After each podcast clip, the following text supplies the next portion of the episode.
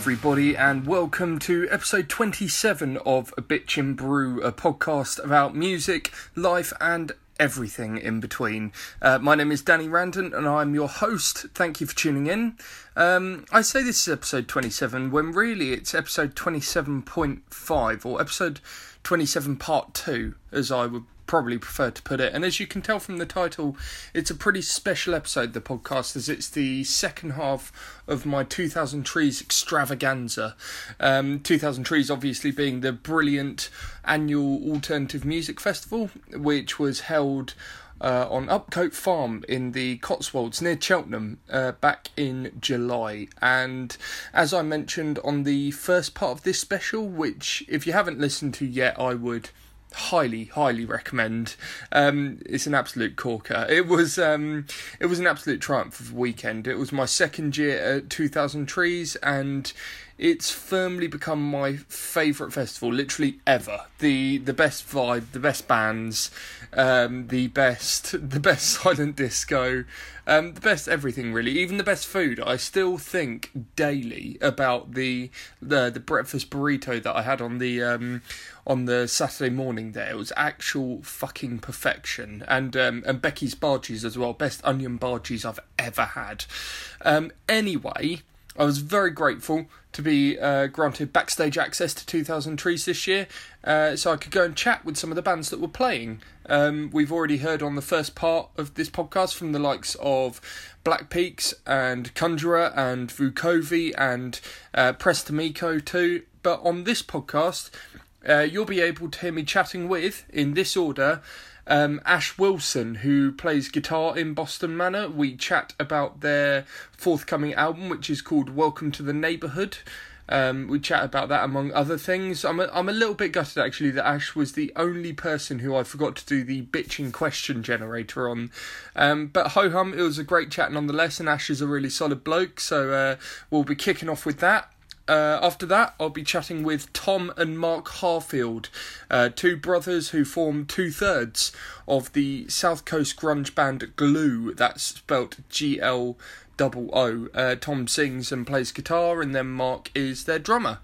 Uh, we talk a little bit about their new album, their debut album, for that matter, which is called A Pathetic Youth. Um, and from there, we'll move on to a chat with all three members of the band Vodun. Now, Vodun are a very interesting proposition. They are a trio from London who play psychedelic, riff heavy rock. Um, which also sort of leans heavily on Afro Caribbean uh, influence, and they're thematically very spiritual as well. I couldn't now I couldn't get a picture with the band um, because at the time they weren't in their their sort of stage um, regalia if you will. Um, unfortunately, that means they're only on the podcast, uh, on the artwork for this podcast, I should say. Um, they're only on here by name, but they're by no means any less welcome uh, on Bitch and Brew. Quite the opposite, actually. They were lovely people, and uh, we get stuck into a chat about their uh, their forthcoming second album. Um, a little bit later on, you'll hear me chatting with all three members of Fatherson. That's guitarist and singer Ross Leighton, bassist Marc Strain, and drummer uh, drummer uh, Greg Walkinshaw. They are one of my favourite British bands to have emerged in the last few years. They're from Scotland, as you'll clearly be able to hear. Um, lovely gents who I've been wanting to get on the podcast for a bloody long time now. Um, they were actually also the last band I interviewed over the whole weekend. I haven't put out the recordings in chronological order. I don't know if you've been able to tell that, but because they were my last interview of the whole weekend, I, I hit them with a bunch of questions from the bitching question generator, and it's it's really really funny. Um, now, the last band you'll hear on this, the the second half of my 2000 Trees special, um, is the band The Dirty Nil, who uh, came all the way from Ontario, Canada. Um, all three members of the band joined in for the recording. It's their singer and guitarist Luke Bentham, uh, their bassist Ross Miller, and their drummer Kyle Fisher. Um, it was Luke's birthday, and you know, with the with the greatest of respect to all the other bands I spoke to at Trees, every band I spoke to at Trees was really fucking awesome and, and, and very lovely to chat to. Um, but the Dirty Nil are definitely among my favourite guests on Bitch and Brew ever. Even within the fifteen minutes that I got with them, um, so make sure you stick around until the end to hear my my chat with them because it really is next level brilliant, bat batshit crazy, but brilliant nonetheless, and and quite the suitable conclusion to this two part special. Um, uh, as as you may guess, uh, these are sort of ten to fifteen minute chats, as opposed to sort of you know the usual of just having one guest on the podcast and having them for forty to forty five minutes. It's sort of a, a bunch of ten to fifteen minute, more concentrated interview style uh, recordings. But believe me, we do go off on some tangents, and as ever, I'll also be playing a track from each band to sort of break the conversations up. So without further ado, let's get stuck in. So stay tuned to Bitch and Brew for chats recorded backstage at 2000 Trees Festival uh, with the Dirty Nil, Father Son, Vodun, and Gloo. But first up, here is Boston Manor.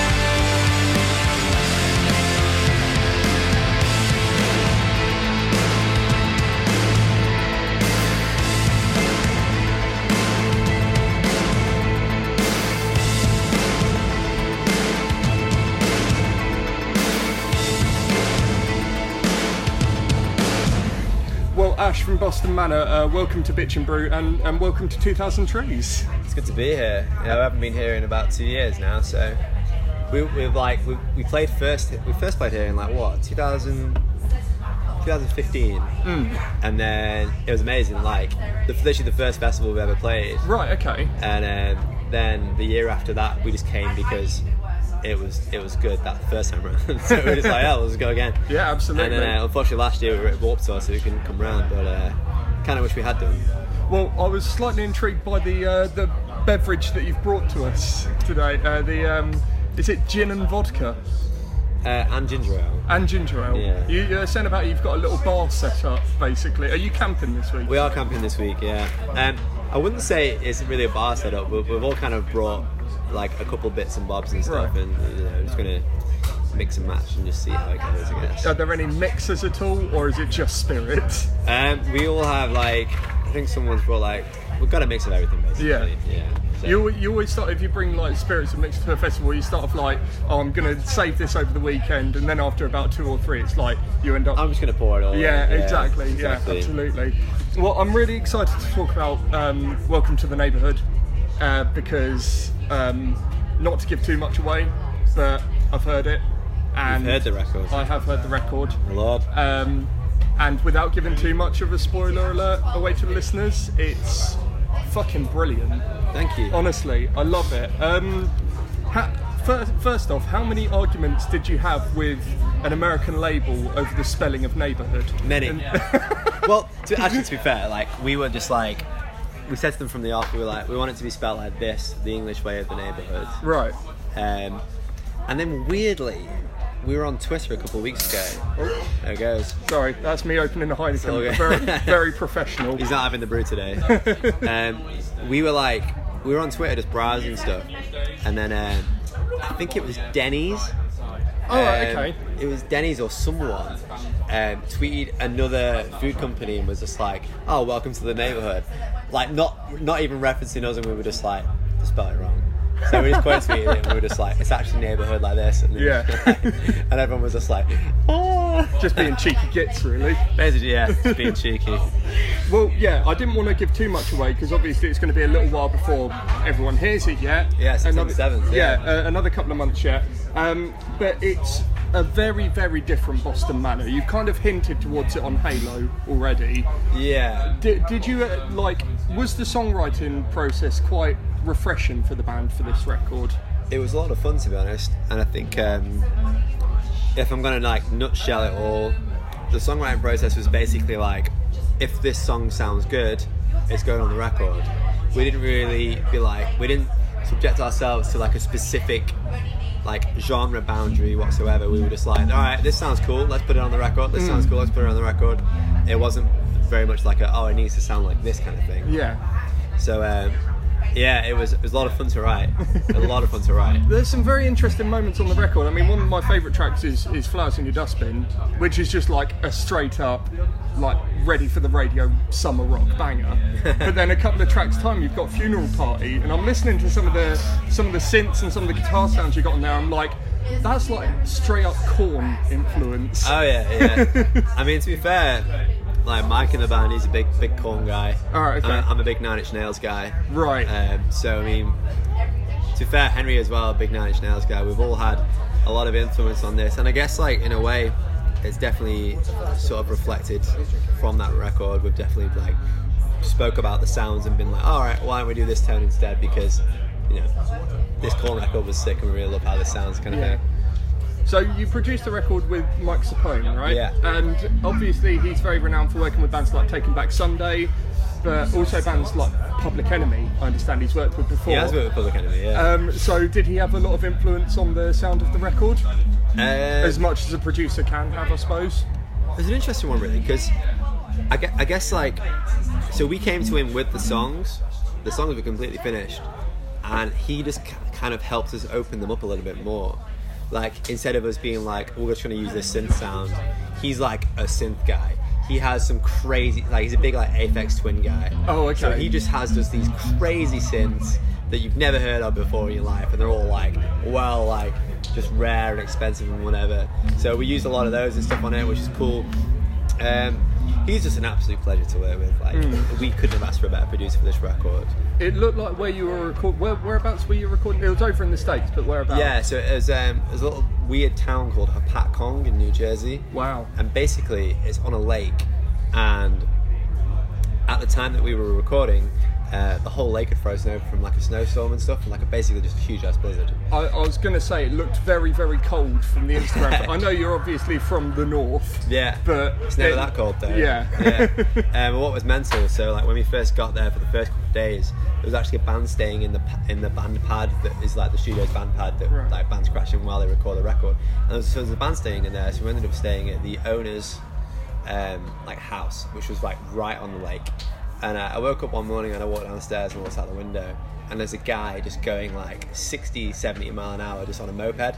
Uh, no, sorry, on a motocross bike, just Okay. like just straight across the lake, just on just on the lake, hell. just absolutely crazy. That sounds like something you would do exclusively in like a James Bond video game. yeah, exactly. something. And um, it was absolutely crazy and um, a lot of fun to watch because we were actually there for pre-production earlier on um, the year before in I think like September. Right. Okay. and um, the lake was all Yeah. fine. And we like to the the actual studio and some kayaks. So me and Henry took out some kayaks one morning. It was like 6:30 a.m. We were really jet lagged, and we were just like, you know, let's just go take some some kayaks out, see how we feel. The most serene thing I've ever done in my life. I think. Mm. Really. Other than going to Joshua Tree, which is another story completely. But Yeah. No. I've I've, I've owned. The closest I've got to Joshua Tree is watching it in like the, the Foo Fighters Sonic Highways Yeah. documentary where they talk a lot about it out there it's a in really Rancho nice de la place. Luna and it's definitely considered like a very spiritual place Mm. um, for a lot of a lot of people. I guess like you would consider like hippies. okay. Um, but like we we were just like I can see why they would say that because it's just so quiet. There's like nothing for miles, and it's just rocks and just like the, the sky's just open. Like you can just see everything. So we just all climbed up onto this huge rock and we all just led there for like ten minutes in complete silence and no one said a word. And it was just like a definite highlight for my like whole year so far. Really. Yeah, it was beautiful. Well, the uh, the sort of tone of the record. I wanted to talk a little bit about the almost the concept behind it, if you if you can call it a, a sort of a concept record, I suppose. It's We've heard, very. we have heard a lot of people just Yeah. like, is it a concept album? What is it a concept album? Would you consider it to be?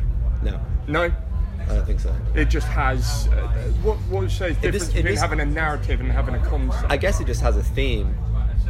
Um, whereas I think concepts definitely the songs kind of roll into each other Yeah. as like a scene one, scene two, scene three. right. So like for example, um, do you listen to Defeater at all? Yeah. Yeah. So I can't remember what the album's called. It's, I think it might be Unabandoned. I'm not too sure. Okay. Uh, but that like most of their albums are concept albums. Right. And the whole whole way through the album it tells a story. Mm. Um, whereas with ours, I just think there's just a recurring theme instead. Yeah, Um, and it's and it's very close to home for you, obviously, because Yeah. I mean, uh, if I if I'm sort of paraphrasing it, it's almost like a, a dystopic reimagining of of your hometown, Blackpool, Absolutely, yeah. um, where sort of the, the crime and, and the drug use rate and what have you is sort of risen to sky high levels. Am I right in saying that? yeah, it's definitely elevated from, from what we've got. So in, in a sense, I guess yes, it is it is concept, but it's not Right. a concept album. Okay. I know we don't we don't, we personally don't consider it a concept album ourselves. so- Uh, before you go, I want to talk a little bit about the UK tour you got coming up, um, because you have quite possibly the best opening band on the planet, which are Wallflower, uh, opening the shows. No, are we- not talking No, I'm about saying Wallflower? like I'm just saying like that they're possibly the only band in the UK that we will constantly and to no end just champion. Yeah. Because we love that band so much.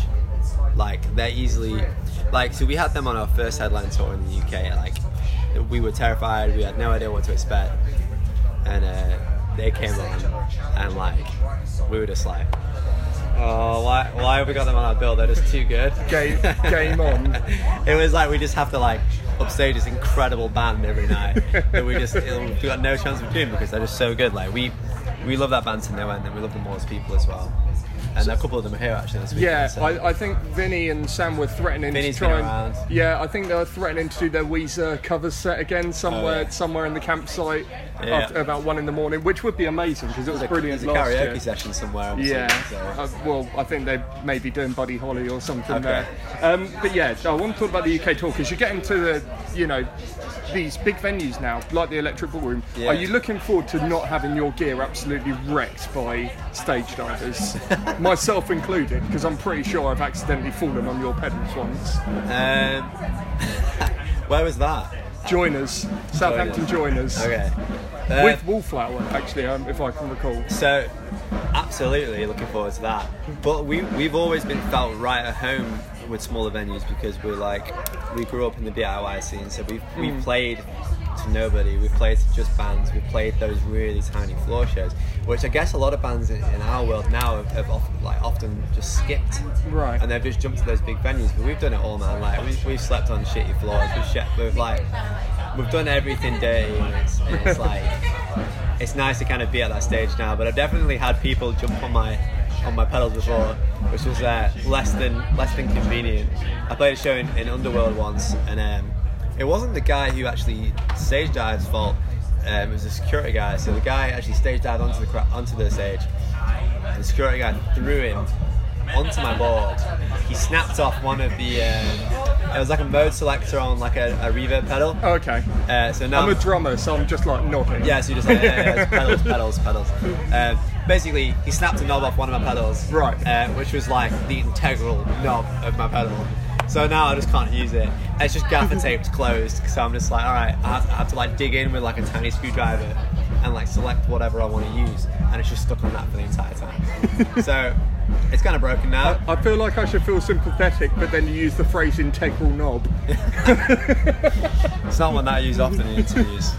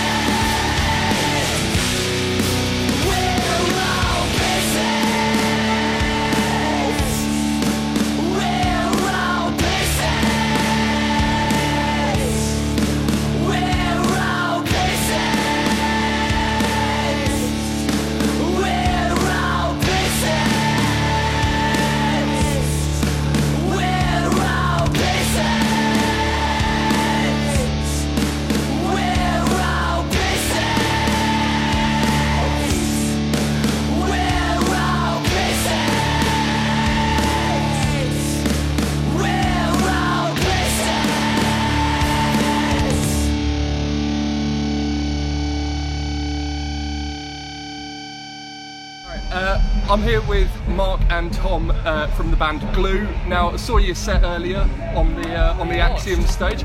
It was really good fun. You look like you're having you look like you're having the best time up there.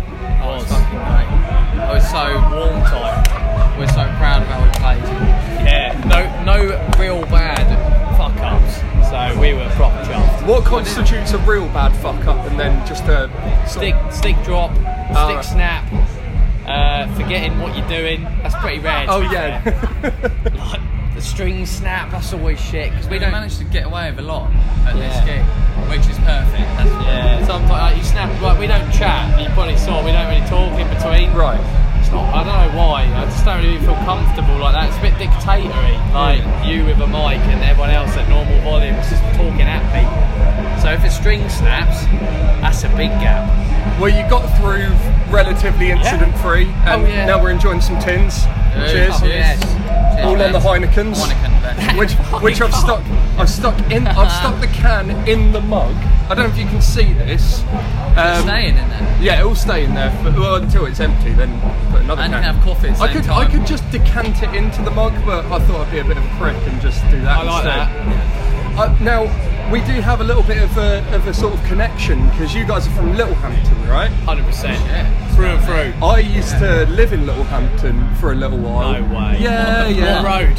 Oh, okay. So Oh, I used to live in a pub in Littlehampton. shit. Um, I s uh, no, it's not there anymore. Hasn't been there for about ten years. the Marine. No, it was the True Blue in Wick, the fuck is that? down Plum Road?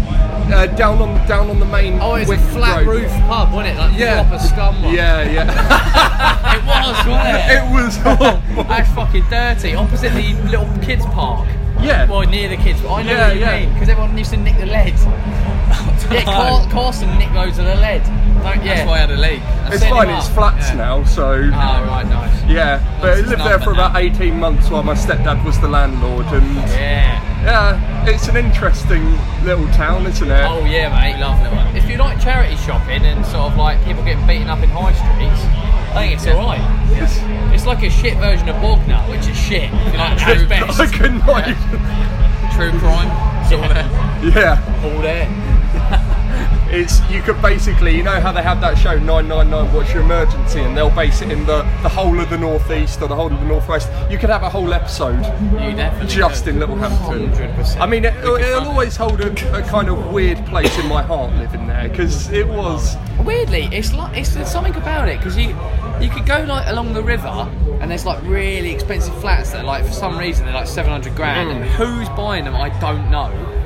And then you like cut in left and there's like someone skinning a cat or so. Do you know what I mean? It's like like it's so weird. Like people like picking up fag butts out of ashtrays. yeah. heads off and that. Yeah, just chopping. That happened in actually didn't it? did. Someone just went around chopping off the heads of swans on the river. I think they're eating. What the? Yeah, I Oh, don't we're not know. talking about the swan boats, are we? No, I, real- I, I, I real- bit- feel a bit real weird if they were just swans. decapitating swan boats. No, we, uh, that weirdly, That's that's, we- that's what where we we had our video on them swan boats for Holiday. holiday. We went on the swan boats. We didn't chop their heads off, but we just floated around on them. And someone who's sitting over there, Sonny Peach. right. he'll love that. He filmed it all. He had to pedal on his own. We had three of us. Unlucky leg workout though, isn't it? Two and one. Absolutely, absolutely. Never skip leg day. Just go out on a swan. Ah! Yes, It's great. That was the sound of Mark spitting beer everywhere. love it. It's waste, mate. Yeah, yeah. you, owe me that. That's a switch. That's. Yeah, that's I, flowage. I tell you what was always nice though. I always like used to like going down on top. Is it West Beach? Mm. Acro- just across from the. the oh, Shit, we got a story about that. We got a story about All right, this beach. all right. Let's hear it. Basically, when I was 14, me and some mates went up there. You know, like when you're young, you, you want to just start a little bonfire. We did that. Some bloke like rang up the police while we were doing it. this is so bad. My dad would hate me for this. And then uh, he ran to the police. All I saw was ran, uh, ringing the police. So I fucking legged it. This fire got to like 14 square meters, and it was fucking huge. And it's a natural, it's like a like an exhibit, you know, like they're, they're owned by like the government. Protected. Oh yeah. Protected thing, and it literally set helicopters trying to find Tom, Fuck. running off through the woods. Good. They taught in geography at Littlehampton School as well. Like What, as, that as they- an example of like bad. As like yeah, bad forest fire. You're a bad influence. It was bad. Did you ever get found out until you're talking about it now? Um, Yeah, the police picked you up. spent the night in cells. Yeah, There is. nothing much LA, innit? This this is all the front, by the way. I'm not recording. I'm just wearing a wire. So if you could just confirm. yeah, Thomas Harfield. Yeah, who was the That guy lighter in down. That lighter went ain't mine. Yeah. Arsenal, isn't it? Yeah. Yeah, w- you go onto West Beach like really early in the morning on a summer's day, and me and my stepdad, I was about like 12, 13 at this point. Um, we'd go and build like the biggest sand fort that we could. I, I was rel- relatively innocent youth considering I lived in Littlehampton for a little bit. It is, yeah. You but sound literally, polite. uh, Yeah. a sand fort pretty much the size of this tent. Like, mad? Yeah, with loads of uh, loads of tunnels and walkways, and basically when the tide came in, it was just a challenge to try and keep it. This is fucking massive. Yeah, That would have sold loads of like sell tickets for that. I know, Loads of people right? You could have housed some of the homeless of Littlehampton. Oh, yeah. They wouldn't have had the energy to walk across the Red Bridge though. no chance. Build a sand stage for us. That'd be great. It would just, it would, it, would, it would end up like you've seen the Simpsons movie, right? When Green Day are playing out on the lake, Yes. it just sinks. You just, you're there playing violins like the uh, like the four-piece orchestra in uh, in Titanic Yeah, yeah, mate. as you slowly sink into West Beach. The last song. I'm impressed with that. That's a big. That's a hell of an exit. That is good. Yeah, if we could better than arrange. the exit we had today. It's better than it's better than Cheers, isn't it? What we got to Cheers. Yeah. Cheers. Cheers. Josh will love that. Let, let's talk about the album a little bit. A Pathetic Youth. Uh, you know, it's it's only been what a few weeks now since you released it.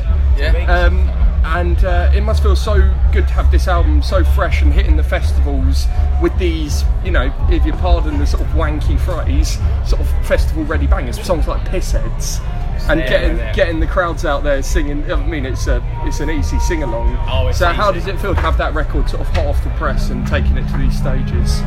Oh, it's great now. Super chuffed. We've always We've been waiting ages to put it out. And we just want people to be able to, like, if someone likes your band and they go online and you've got like two songs, it's like very hard to immerse yourself in anything if there's like fuck all available. Do you know what I mean? Like, if you like, and so we just wanted to have like. uh, like a catalogue that people could listen to, like because we know all the songs are similar. It's not like you're gonna randomly go on one and be like, "Oh, fucking hell, that's weird." They were playing in like 7-Eleven jazz tempo with, so we know like if you like one song, likely it is you're gonna be in, you're gonna be into it. It's gonna be up your street, but Yeah. it's just never there for people to be able to listen to. So it's so cool to be able to. It's been so long, isn't it? Oh, we had it. It was taking How, how, how long how long ago Nearly did you record years. it? It has been Fuck. Coming up two years in September. That's crazy. And we're too shit for that long. Yeah, Do you know what I mean? We're too small too shit to be waiting two years, and we're aware of that. So it's like so pointless. Like you know, you know what I mean? If we were like David Grohl releasing a secret like acoustic album, yeah, maybe you do all this build up. It's like what are we building up? Here's our tracks. No one knows us. No one hears it. Fucking should have put it out last year. At the, the latest. At least now we've pretty much got like another album's worth of tracks. Oh, Yeah. sweet. In the Like, build.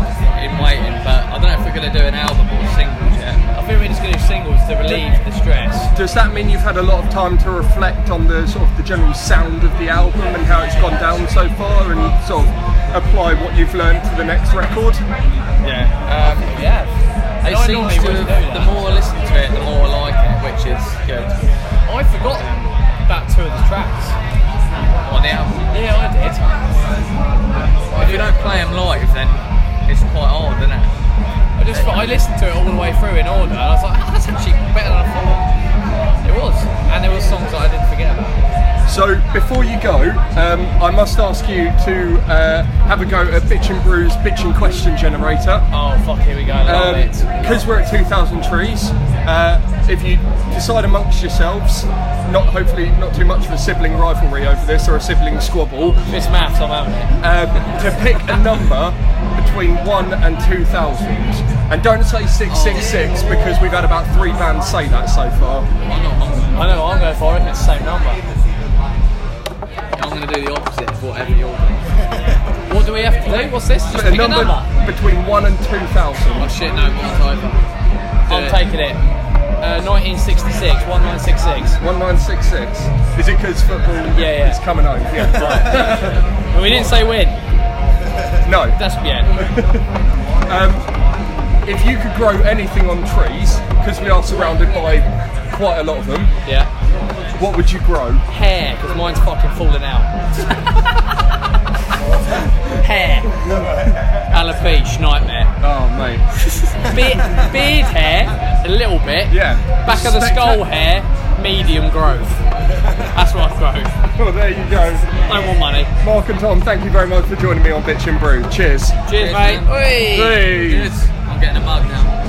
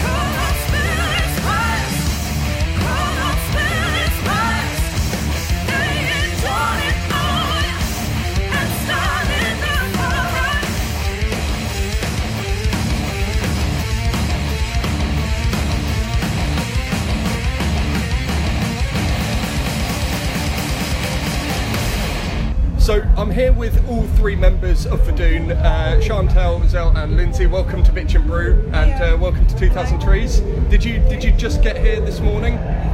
Um, we arrived last night. Lynn's just arrived. Literally just got here five minutes ago. So. Okay. You're still soaking in all the. Uh, is it is it Vodun's first time at 2000 Trees, or have you been here before? Yeah. Right. Awesome. Played Awesome. Art Time Gen uh, a couple of years ago. Yeah. And uh, I, I think I overheard you're heading off to another gig. No, that's a lie. I'm going to. I'm just going to Lovebox Festival. I already bought my tickets, so I'm like, I'm not. Yeah, I'm just just going. I'm not performing. Oh no no no! But you're. Go, is it Childish Gambino tonight? Yeah, I oh, believe my- so. That's gonna be. It's gonna be epic. That's going to be incredible.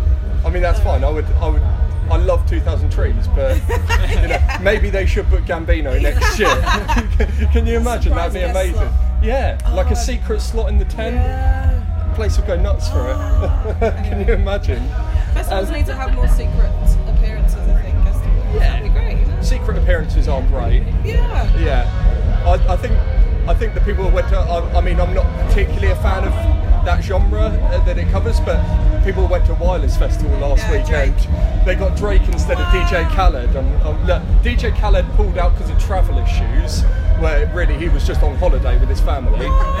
yeah, yeah, it was awful, and so it was like, Loads of people sold their tickets. Didn't yeah, they? and, and they were probably regretting it because Drake was the replacement. It's I like, hate Drake just to put it out there, but yeah, you know, I'm sure Yeah. they. So I wanted to talk about Ascend. It's out September 7th and it's a brilliant album. I honestly don't Thank think you. I've heard an album with so much cowbell in it, honestly. Yeah. As, a, as, a, as a fellow drummer, love the cowbell. Since the days of Led Zeppelin, anyway. Oh yeah, absolutely. um, what was the kind of sort of research process into sort of the rhythmic patterns and, and the percussion uh, in general for this record? Um, so it was actually a lot more involved this time because when we wrote the first album, it was just a general kind of inspiration from Afrobeat. I mean, I knew like a few various patterns and stuff that I used, like the songo, songo, and uh, like bossa nova and that kind of thing. Yeah. But um, actually researched like different regions of like Africa and like, Right, South okay. America and like different rhythms specific to those areas. Yeah. And use them within the songs. And percussion, it was great because Sean got um, she's done backing for a video sound machine. Yeah. Oh wow. So she got the percussionist Anselmo, who's great. Like, Yeah. He did the percussion on the whole album, so that really helps. I think. Yeah, he's, he's super amazing. He's he's called uh, the little animal. Small because animal. He's small animal because he's just such a nutty, aggressive firecracker kind of personality. High energy, yeah. Super high energy. And then um, so the, the Bibio, they're recording their second album, so I've been doing lots of singing. So Wow.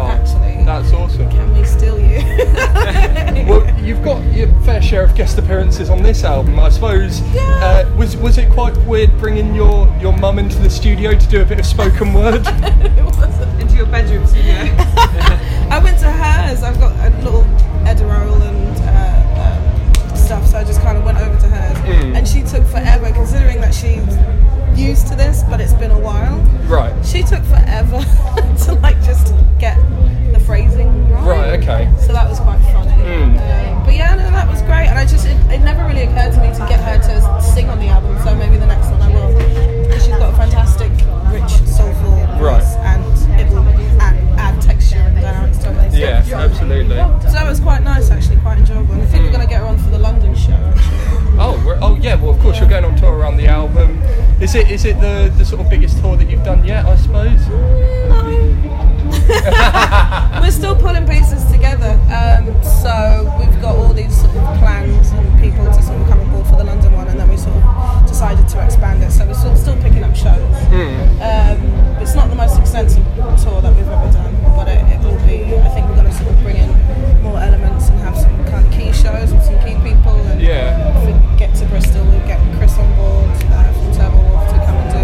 I saw him yesterday doing his thing on the main stage. Yeah, we, we got down too late. We missed them. unfortunately. They they were they they killed it. Uh, they always yeah, do. They They always, do. always Such, such a fun festival band. Yeah. Or anywhere they go, put them on the stage, you'll have fun for sure. now I was very intrigued to see. Uh, with the recording of this album, uh, it was a longer recording process, but but literally instead of three days, it was five days. Yeah. Is that is that cor- is that correct? Yeah, it was five, then plus a couple of days of mixing, right? How, how do you manage that when you think about bands being in the studio for weeks and weeks and weeks, cramming it all into five days? Do you feel like you kind of thrive off of being sort of intensely hyper productive? We just work really hard beforehand, don't we? Yeah, there's lots of prep before we actually got into the studio, so we knew what we wanted, what kind of extra parts we were looking to add on, and it was when you got five days, you just have to be efficient. Yeah. So So it was a lot of time, like Winter Man spent pretty much the whole summer sweating in our rehearsal room, like just going over the parts and like it was quite Yeah. brutal this time. So I think the first time we just wrote the songs and they were as they were, you know, not many tweaks. Mm. This time we're like, actually this song doesn't really need that section, let's get rid of it. Yeah. You know, brutal the process and just like really well rehearsed. I suppose that sense of urgency as well almost almost adds to the sort of uh, quite primal nature of the album, I suppose, sonically. Yeah, I mean, funnily enough, we were supposed to record with Tom Dalgety, but he ended up, we recorded two tracks with him. So Spirits Past and the release of the video was actually the Tom Dalgety version. Right. And then he ended up uh, being caught up in the studio recording Ghost. So he's like, sorry Right, guys, okay. you know. As, as, as you do, you know. So Um, he, he ghosted us. yeah.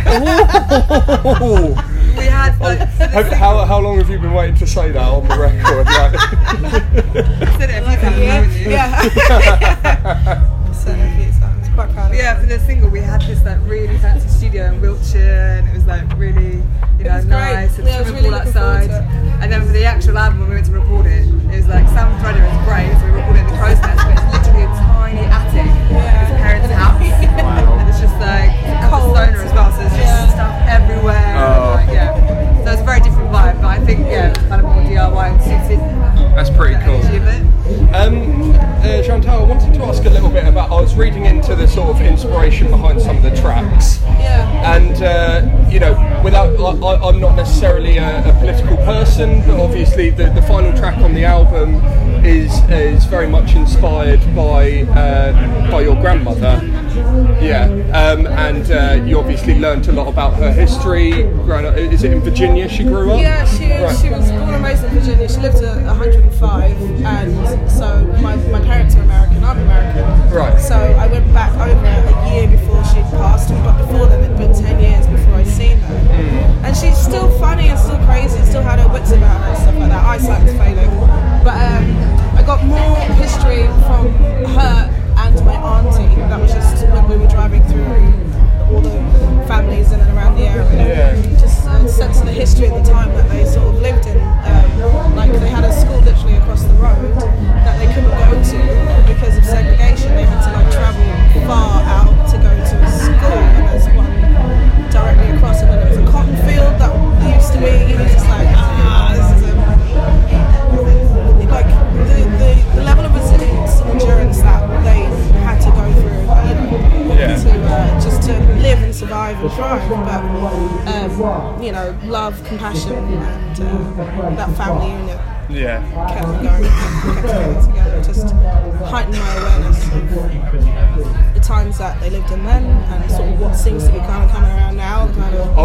say because I'm not the one to speak particularly politically, um, but is it is it quite alarming to see almost some of the historical themes that are covered on this record almost kind of repeating themselves now? that's that's what a lot of the album is about.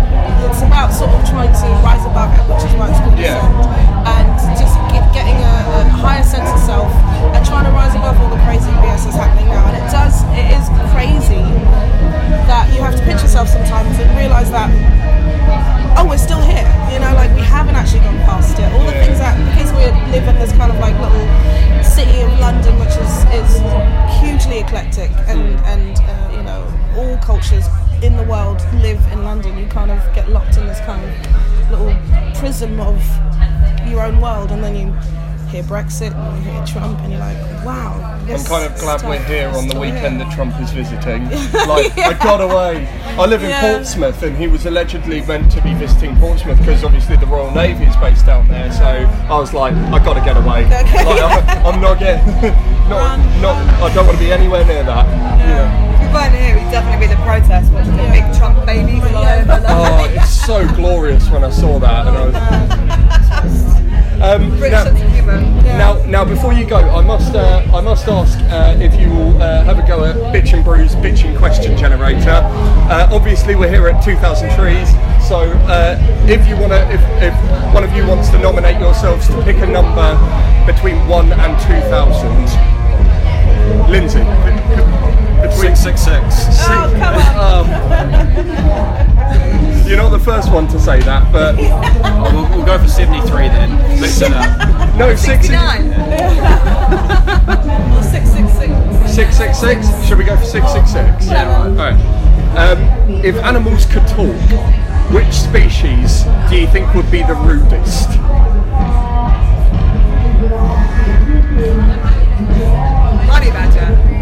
Honey badgers do not give a shit.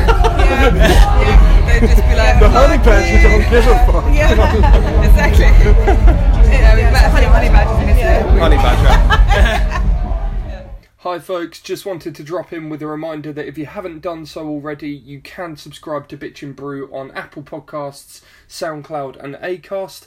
Uh, there's a link in the bio for this episode to do so. If you've already subscribed, then that's awesome. Thank you so much. And if you're enjoying this episode or any other episode that I put out, uh, then I'd very much appreciate a, uh, a positive review on Apple Podcasts or um, you know a link to the podcast in your social media. Any help you can give me in you know getting this out there into the big wide world means means more to me than I could ever explain. Bitch and Brew is done with literally no advertising budget. It's all kind of organic, um, all done through word of mouth. So any help you can give me uh, in in sharing Bitch and Brew with your friends, with your loved ones, uh, yeah, it'd be it'd be appreciated more than I can more than I can put into words. Um, I would also encourage you to go and follow or like Bitch and Brew on Facebook or fo- you know follow me on Twitter, uh, Instagram. Again, all links to go and do that are in the description. Um, I'm going to stop disrupting your listening experience now and crack on with more chats from 2000 Trees. Uh, you've already heard from Vodun and from Gloo uh, and from Boston Manor as well. So stay tuned uh, as we'll be checking in with the Dirty Nil for an unforgettable fun time. Um, but first, we're going to check in with three Scottish lads who are known collectively as Fatherson. I'm making waves with the girl down the street.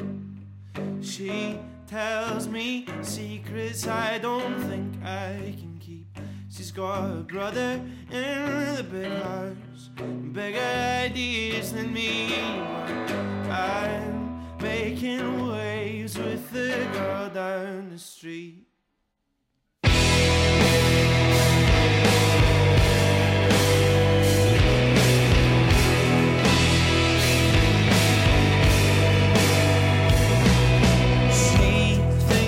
Good that I say what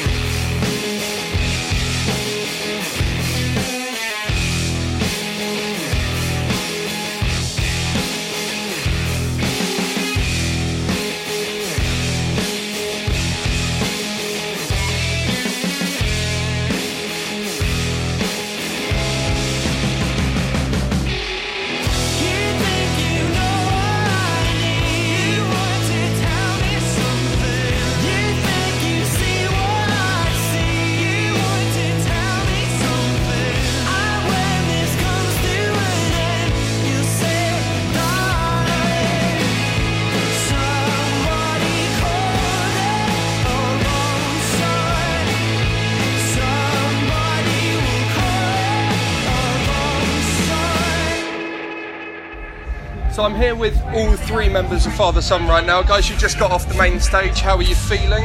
Amazing. A little sweaty. Very, I'd go very. I'm As high as it. Uh, you look nice as well. A vision in pink. Ross is wearing a pink suit. Yeah, You'll be able to you- see that. it's fantastic. It's a great outfit. Yeah, it's cohort season, so you gotta like coordinate top bottom. yeah. Very spring summer stuff. It, it's very good to see that you're growing the beard back as well because last time I saw you it was the Mallory Knox tour. Yeah, and I you, shaved it and off. you shaved it off because you were in Portsmouth, which is where I'm based, and uh, it's because you got you were just too hot for the Yeah, beard. I was just like bored and warm, and it Been was on tour for two months. It just seems like quite a fun thing to do. You Yeah, kind of start to lose your mind when you go away for It's that. mainly I was trying to like pull off some sort of like um, gangs in New York type uh, mustache mutton chop thing going on, Right. and I just had to get rid of it after the sound check because I looked like a mental case.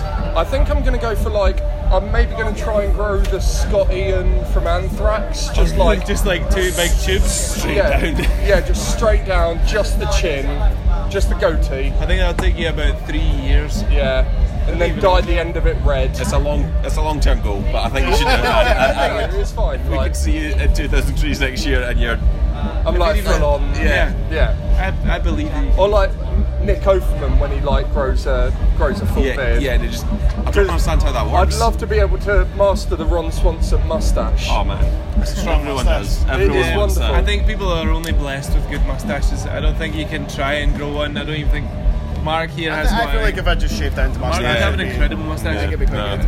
I'm really I've- clutching at straws. Yeah, I have, Just a, a- You're a fine speckle. Yeah. Bearded I have man. a fine mustache. It's nothing great. So it's not the first time you've been in 2000 Trees. Is it your first time on the main stage though? Yes. It is. It's only our second time. Second time at 2000 Trees. Played a few few years ago after we released our first album. Right. In between the first album and second album, Yeah. so 2015. Yeah, because we were just getting ready to. We're, I think we'd I think we just recorded, done that we're just in about to- Shikari tour, and then we done South by and done a bunch of stuff, and then you came and did this that summer, and then went away and recorded the next album. And Yeah. By, by the time it's coming around to this, do you think that uh, you know Fatherson as a band have kind of been able to you've been able to prepare yourselves for the bigger stages now? We've had a little bit more practice at it, definitely, and we've also just during our time like writing the album, we also spent quite a lot of time just getting ourselves like everything ready so you can Yeah. jump on and do a main stage thing. It's easier when you're when you're doing your th- when you're on to album three. You've got a song out from that. It's not easy to do like a big festival set in that way because you've got lots of I songs mean, yeah, pick you've got all the ones that have went well for the previous couple of years, and go like, go. And if you only play for half an hour, 40 minutes, you can just sharp and play the hits. Yeah. Was the was the turning point that set at um, at T in, uh, I, I wasn't there obviously, but T in the Park in 2014, Yeah. the King Tut stage. I mean, for me that was just like seeing that on BBC iPlayer or whatever. I'm gonna be honest, Was I think- such a uh, was that such a pivotal moment? That the band? definitely, I think that was a moment where things kind of switched a bit because we we got like the day after we played that show because it'd been on the telly and it was all online. We're like people in America, like agents and stuff, like messaging us, like people that we work with now, uh, email just going, "Oh, I saw that," and I think that was like quite a special, Yeah, that good show moment. changed our lives, to be perfectly honest with you, because it took us from like being.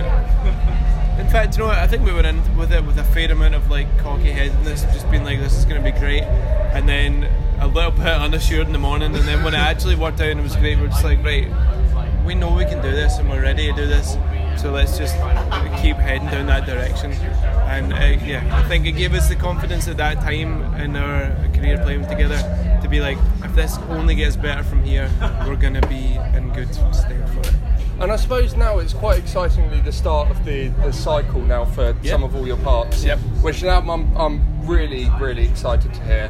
Um, coming out of the sort of the open book cycle, what did you feel like you wanted to, uh, you know, keep from that album creatively, or kind of uh, what kind of new elements do you feel like you wanted to bring to it? What did you want to change? I, th- I think like you can't help but draw on your last album's influences like subconsciously almost. It's not like we, we when we started to write uh, this new record we, we sort of we, we toured quite a lot on uh, on open book and we sort of managed to get ourselves a studio and just sort of lock ourselves away and, and then just really break down what our what, what the three of us wanted to be as a band and like sort of re-examine the music that we were making.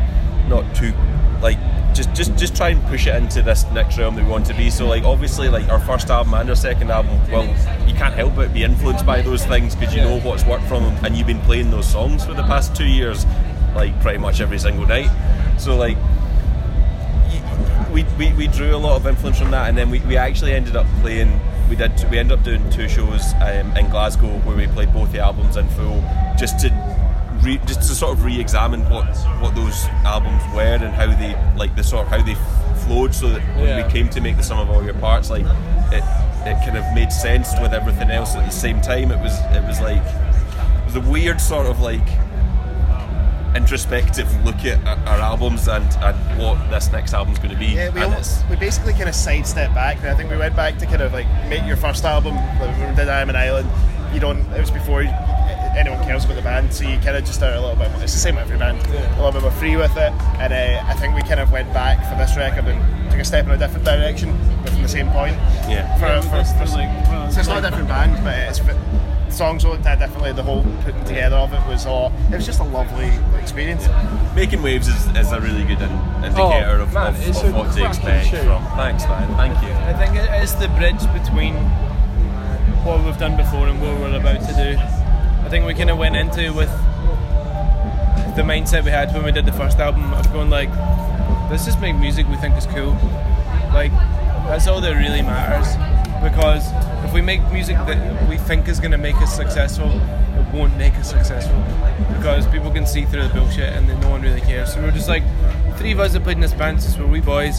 Let's go back in and like fall in love with music again and make music. And that's what we did.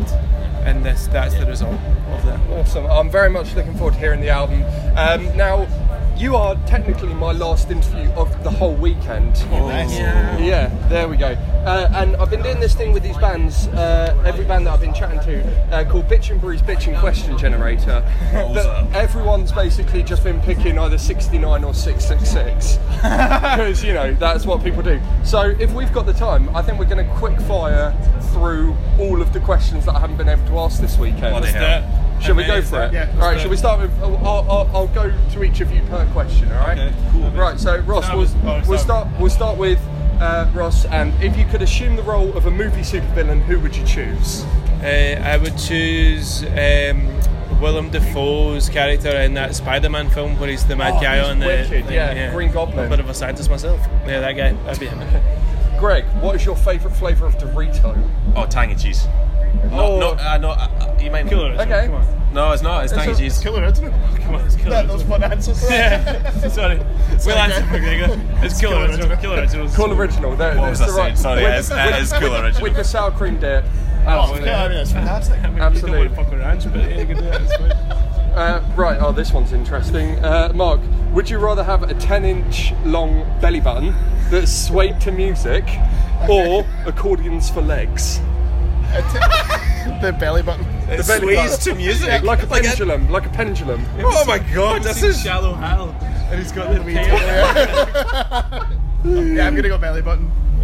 Oh, Accordion selects. Okay. I love it. All right, back to Ross. If you could change one of your bandmates' name by deed poll, Yep. what would you change it to? I to? changed Marc's name to Jumbo. Thanks. By default.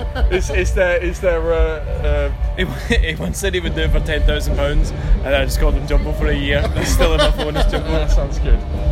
Um, Greg, what is your go-to karaoke song?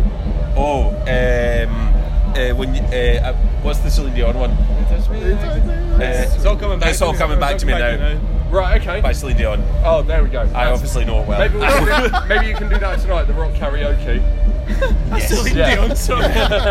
the unabridged eight minute version. Yeah, yeah. I will be popular. All right, Marc, what is the most disgusting thing you've ever drunk? I am brew, sorry. That's. Whoa. This interview is over. Uh, the most disgusting thing I've ever drunk is remember that coconut? Was it co- no? Was it No water. no? No, what was that thing in that the Asian supermarket? Oh, the, oh that, Cane that weird. Cane cane sugar, sugar, juice. yeah. That's stinking. oh, okay. Sounds horrible. Yeah, it's real bad. It was in a can, but you couldn't drink it. Um, Ross, if animals could talk, which species would be the rudest? Uh, I actually think that uh, hyenas would be the rudest. Yeah, they'd be dicks. Yeah, I think they'd just be like, nah, fine, and they do that weird laughing at you. They're laughing at you anyway. What? So it's gonna be Mufasa. How's it going, man? Nah. They'd all laugh at you because they travel as a pack. It'd be pretty- Right, we've got three more. Yeah. Uh, Greg, what kind of cult are you most likely to accidentally join? Cult. um, oh God. Um, I would maybe jo- join a Celine Dion cult. I don't know. I, I mean, she seems really nice, and I could probably want to learn more about her. They've got me. Lovely country. They've got, they've got me. Right, Marc, here's going to be a good one. Uh, what is the most imaginative insult you can come up with right on the spot right now? I don't know. Uh, Look at me. Tell me anything you want. Tell, uh, give me something. you Come on, so Jumbo. What? Come on, Jumbo. Can I Come on, swear? Tiger. Yeah, of course you can. Uh, I don't know. I was calling someone a walloper earlier, and uh, Walloper's that's a a good pretty good one. It's A not that bad. walloper? A walloper, yeah. It's like a big booby. It's just like, I'm, I'm a massive walloper.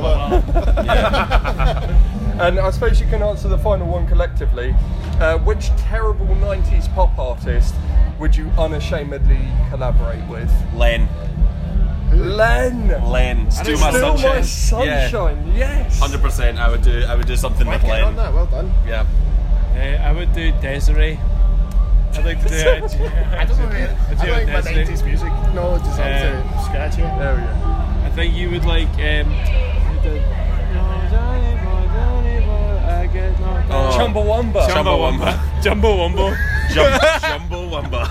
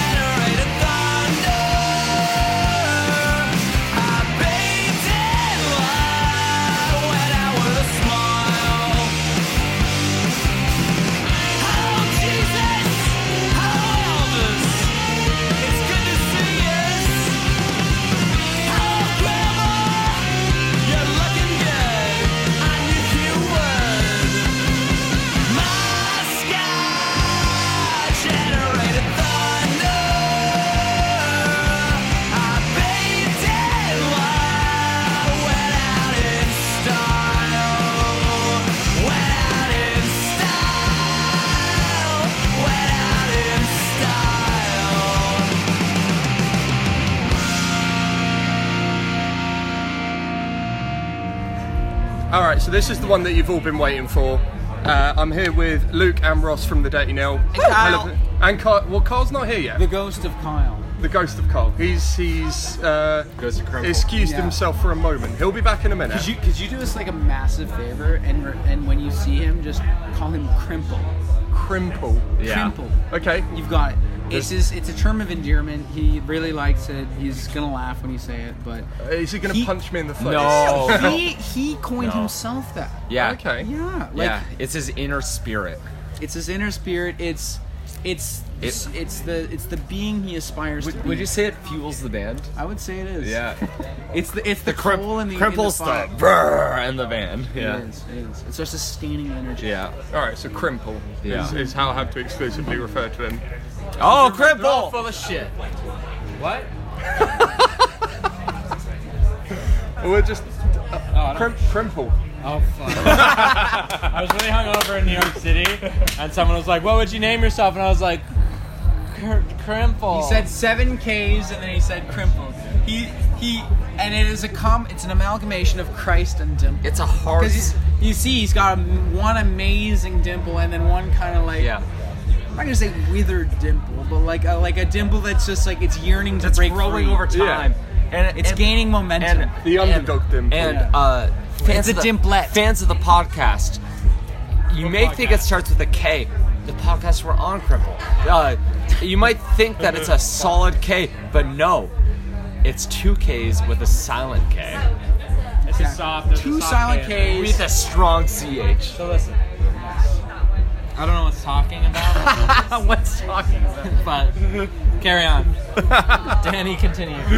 Well, I wanted to start by saying happy birthday. Oh, Danny, cheers. there we cheers. go. Oh, shit. There we go. The way it should be. Spring load. There we go. Can of Heineken. Fucking cheers, boys. That's, uh, I'm gonna do it. Done. It's a rough. There we go. Amsterdam's finest in the house. There we go. Cheers, mate. I love that you have it in a mug.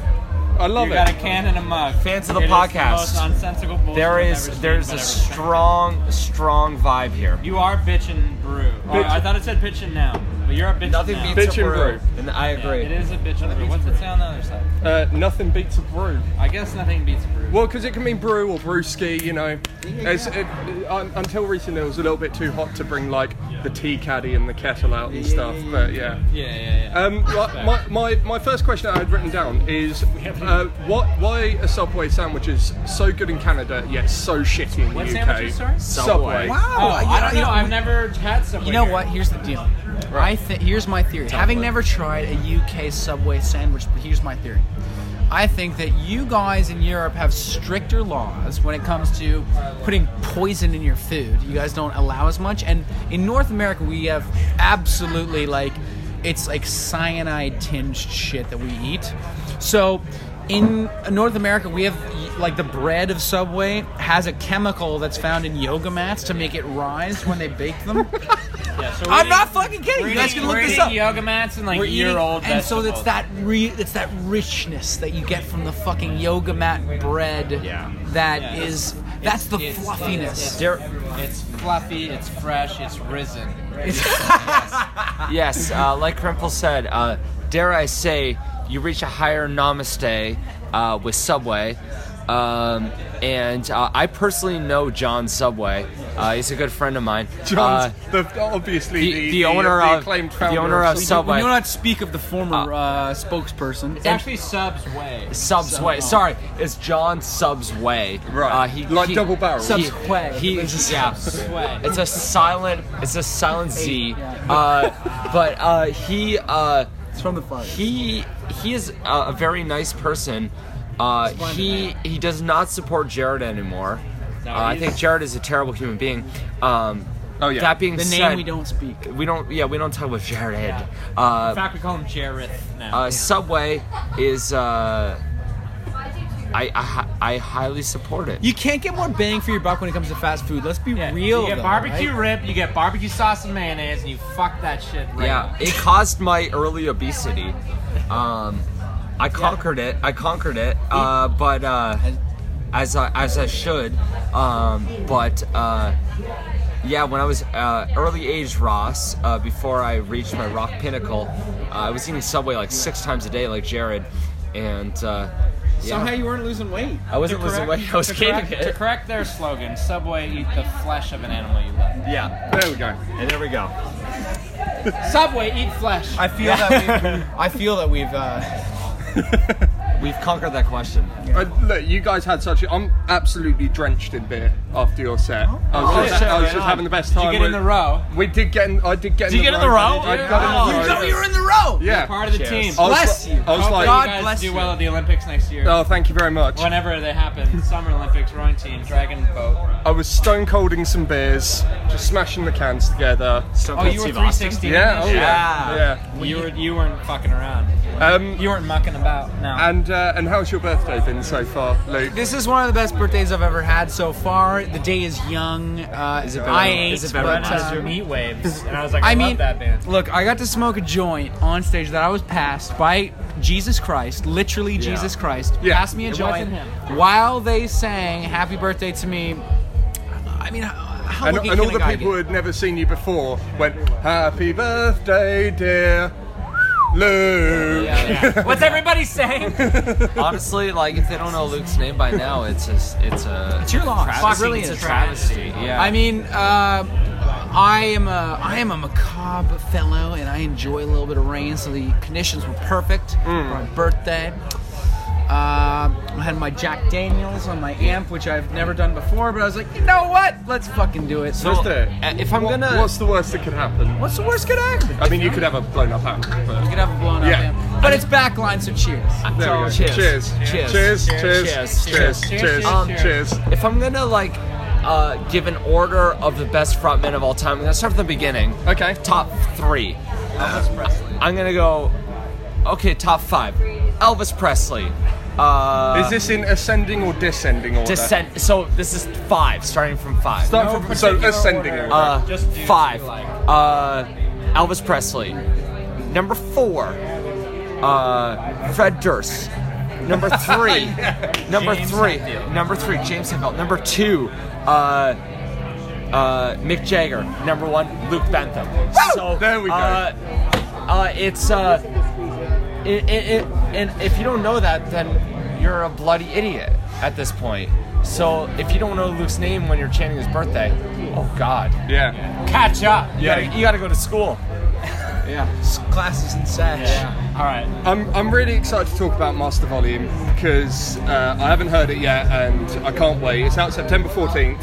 Um, how would you say your approach to songwriting has changed since Higher Power? A lot more death, a lot more glory, a lot more. Uh, I don't know. We this time, I think we practiced so fucking much. It's ridiculous. I mean, majority of that time we were trying to learn how to play break stuff, but Oh yeah, yeah, as as you do. as you do. As you do, as you. I'm doing But- that at the karaoke later. Are you for sure. actually? Yeah. Oh, where We you going? literally Where you got going? Okay. There's there's karaoke at Really? the tonight. Are you, are you gonna do it? I'll do break I'll stuff. stay. I'll stay if you do If it. you do yeah. like the backup vocals, Yeah. you come back on that. Oh, I'll- Give me something to break. Yeah, you, if yeah. you come out on that, You're I cut will from do the it. same I'll- I'll as do it. us, my friend. I will We're cut from jive with you, brother. I will jive with you. We um we we certainly, as Yeah, you can yeah, tell, we have absolutely zero genre boundaries, Okay. and we were out to essentially steal from the best and um, from the poor. take from the. I'm just kidding. Uh, yes. We're kind of out to troll uh, people in a, in admittedly so. I mean, I think that um, when it comes to these hard lines in the sense you can't do this because you're this genre and you have to do this because you're gen-" we really lo- our mission is kind of somewhat to piss those people off Right. because rock and roll is one big uh, shebang. You've, you've just got to embrace all of the things, right? Like a- anything that rips. It doesn't matter if it's if it's uh, "Fly" by Sugar Ray or "Out of Step" by Minor Threat.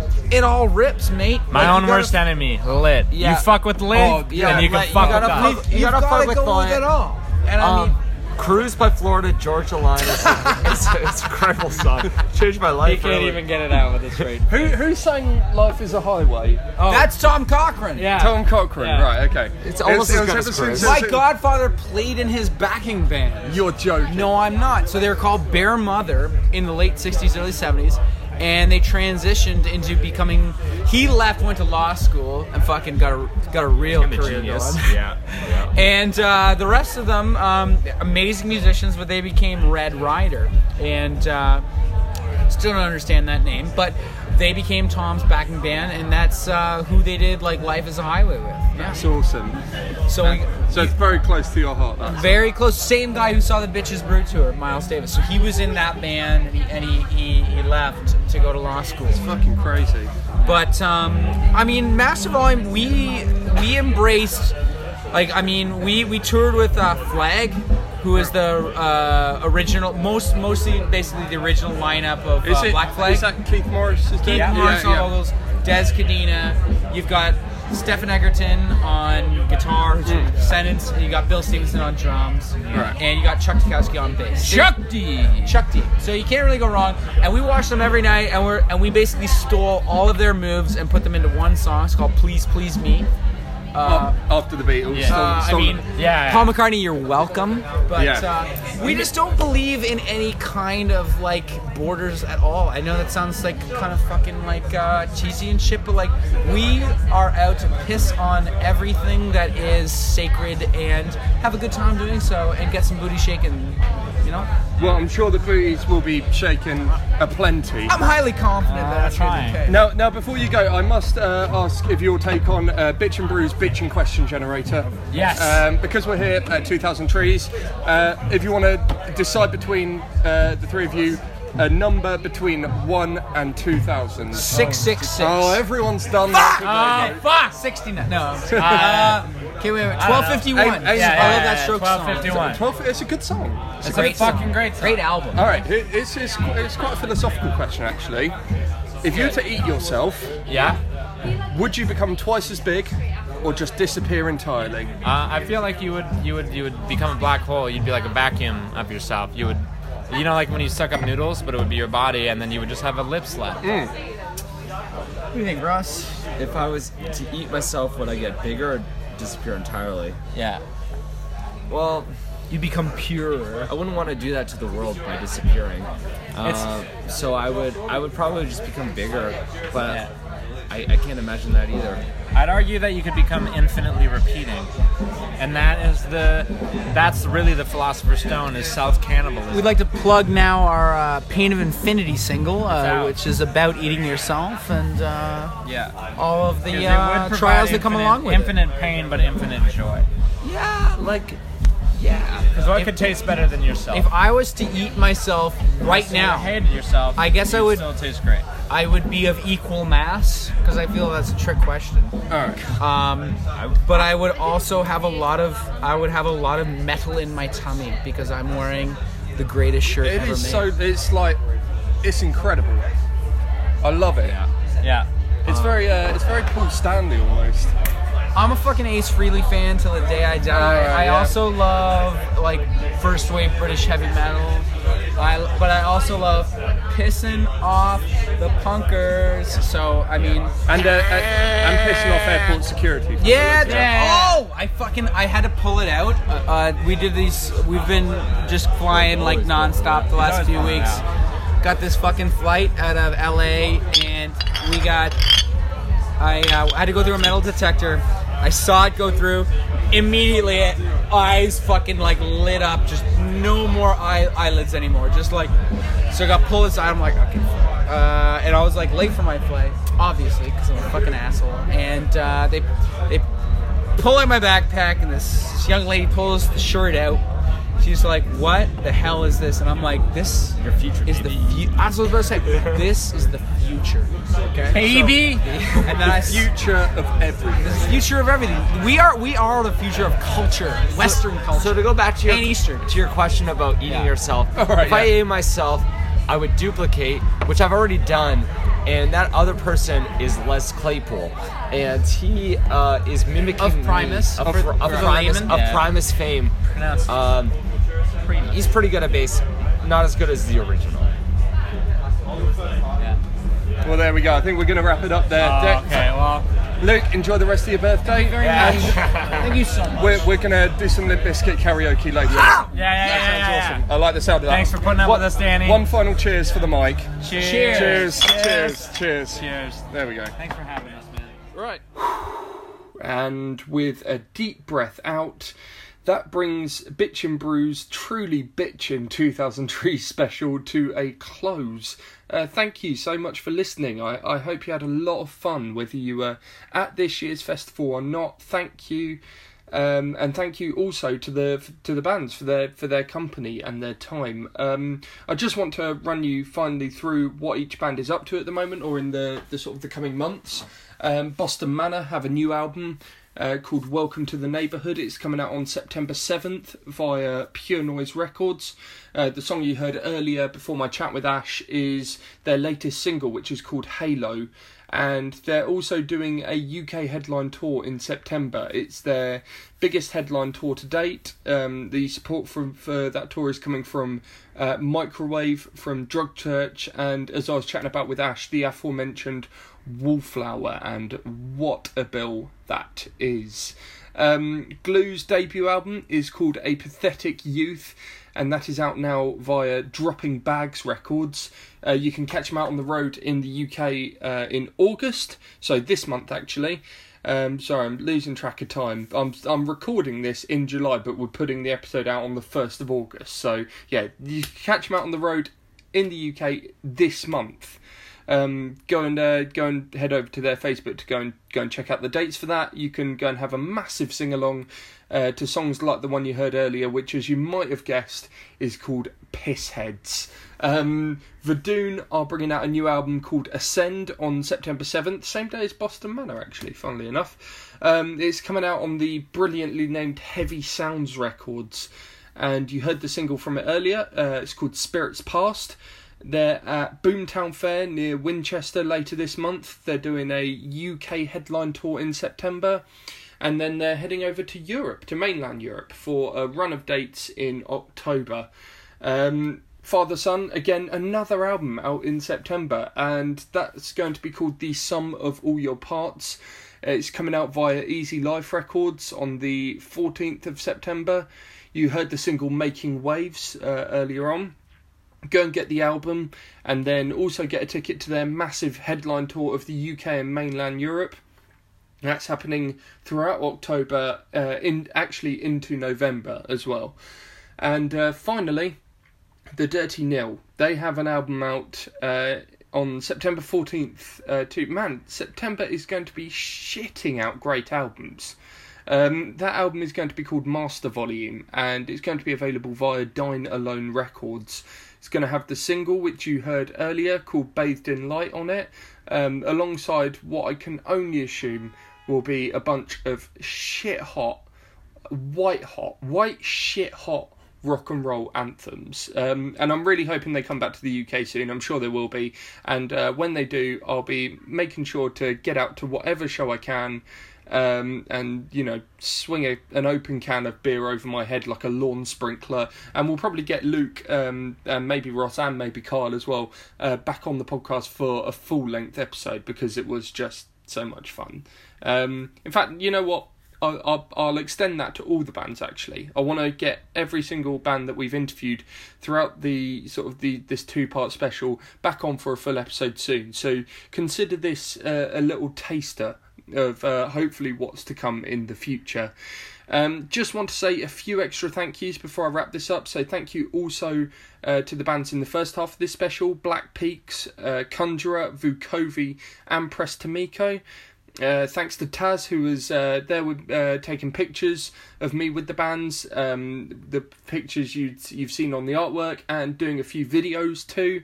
I'm hopefully going to be putting them out on social media soon. I've not quite figured out what to do with them yet, but we'll we'll do something for sure. So thank you to Taz for filming those.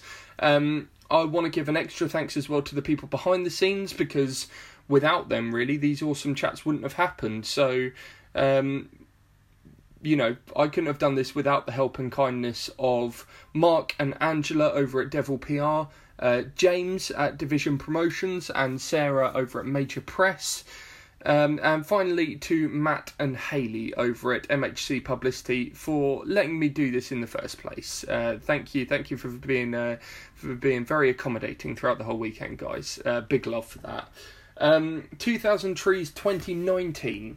I want to mention about next year's festival because tickets are now on sale. It's happening from the 11th to the 14th of July 2019 um, at its usual home of Upcote Farm, which is just outside of Cheltenham in the sort of very idyllic surroundings of the Cotswolds. Um, if you head to 2000treesfestival.co.uk, the 2000 is actually spelt out in word form in that in that address as opposed to, to numbers, all one word. 2000treesfestival.co.uk. Um, if you head there on the week that I'm putting this out and book your tickets uh, by August 5th, then you'll get 20% off your ticket price. Um, not only that, you won't have to pay a booking fee, and if for whatever reason you cannot go, uh, then you know jokes on you for starters. And um, you know if if you can't go then obviously that's a bummer. But then you have the option uh, to get a full refund until March 31st 2019 it, it's really a no-brainer for a festival like 2000 trees there's an incredible atmosphere and they always book you know top-notch bands. Um, so yeah order your ticket at 2000treesfestival.co.uk by August 5th for 20% off your ticket price uh, no booking fees, and the option of a full refund, which you can claim as late as 31st of March 2019. Um, one final plug before I go because it was it was super cool to do. Um, if you want to hear my review of the bands that I saw this year, uh, one, once this podcast is done, then head over to my friend Tim Burtbeck's podcast. It's called Just an Insight. It's available on Apple Podcasts and SoundCloud too if you search it on there. Uh, Tim very kindly invited me onto the podcast. Um, along with Sean Reed from Already Heard, um, to give a day by day review. So tons of bands reviewed in that and at the time of recording this actually there's there's also another episode that Tim has done which features an interview with the band Dreamstate who played at Trees this year. I had a really bloody good time listening to that and it's it's just one of the few podcasts that uh, I believe Tim is putting out that he recorded backstage at Trees. So uh, yeah, if you haven't had your your full fill of uh, of, of trees interviews yet, then uh, Just an Insight is the name of the podcast. Go and check it out. Um, right, that's it from me for another episode of Bitchin' Brew. I'll be back in uh, a couple of weeks' time. I've I've I've worked like you know, serious talk for a second. I've kind of worked myself into a pattern of, of doing this podcast weekly for the last sort of seven or eight weeks because I had a whole bunch of podcasts from Teddy Rocks Festival that I needed to get out before 2000 Trees, and I always said to myself that I'd never set myself sort of too many deadlines for Bitchin' Brew because then there's a chance that it wouldn't become fun, and I, I want this to be fun all the time because uh, at the end of the day, it's a hobby, it's a passion. So right now I've got two episodes uh, which I'm which I'm sat on. One is with uh, Vinny from the once again aforementioned uh, band Wallflower. Uh, a great dude from a, a great band, a truly great brand, ba- uh, band, not brand, band. Um, I've been meaning to put that one out for ages. That's another one from Teddy Rocks Festival. So I'll put that out in a couple of weeks' time, and then I just recorded one last week uh, with the band Haggard Cat, uh, featuring Matt and Tom from the now defunct band Heck. Um, but they're a brilliant band in their own right, really. They obviously played 2000 Trees on the main stage. If you caught their set, then you know just what a, sort of an electric band they are. Um, I'll probably be putting that one out later in August. So if you're a fan of the band, if you've listened to their debut album Challenge, or even if you're not acquainted with them yet, make sure you subscribe to Bitchin' Brew on Apple Podcasts, SoundCloud, and Acast. Again, a link in the description of this episode to go and do that. Um, I'm going to go and sleep for a week now, um, or maybe just long enough to stop sounding like a walking advert for this fucking podcast. Um, thank you again for listening. I've been Danny Randon. This is Bitchin' Brew, and I'll see you on down the road.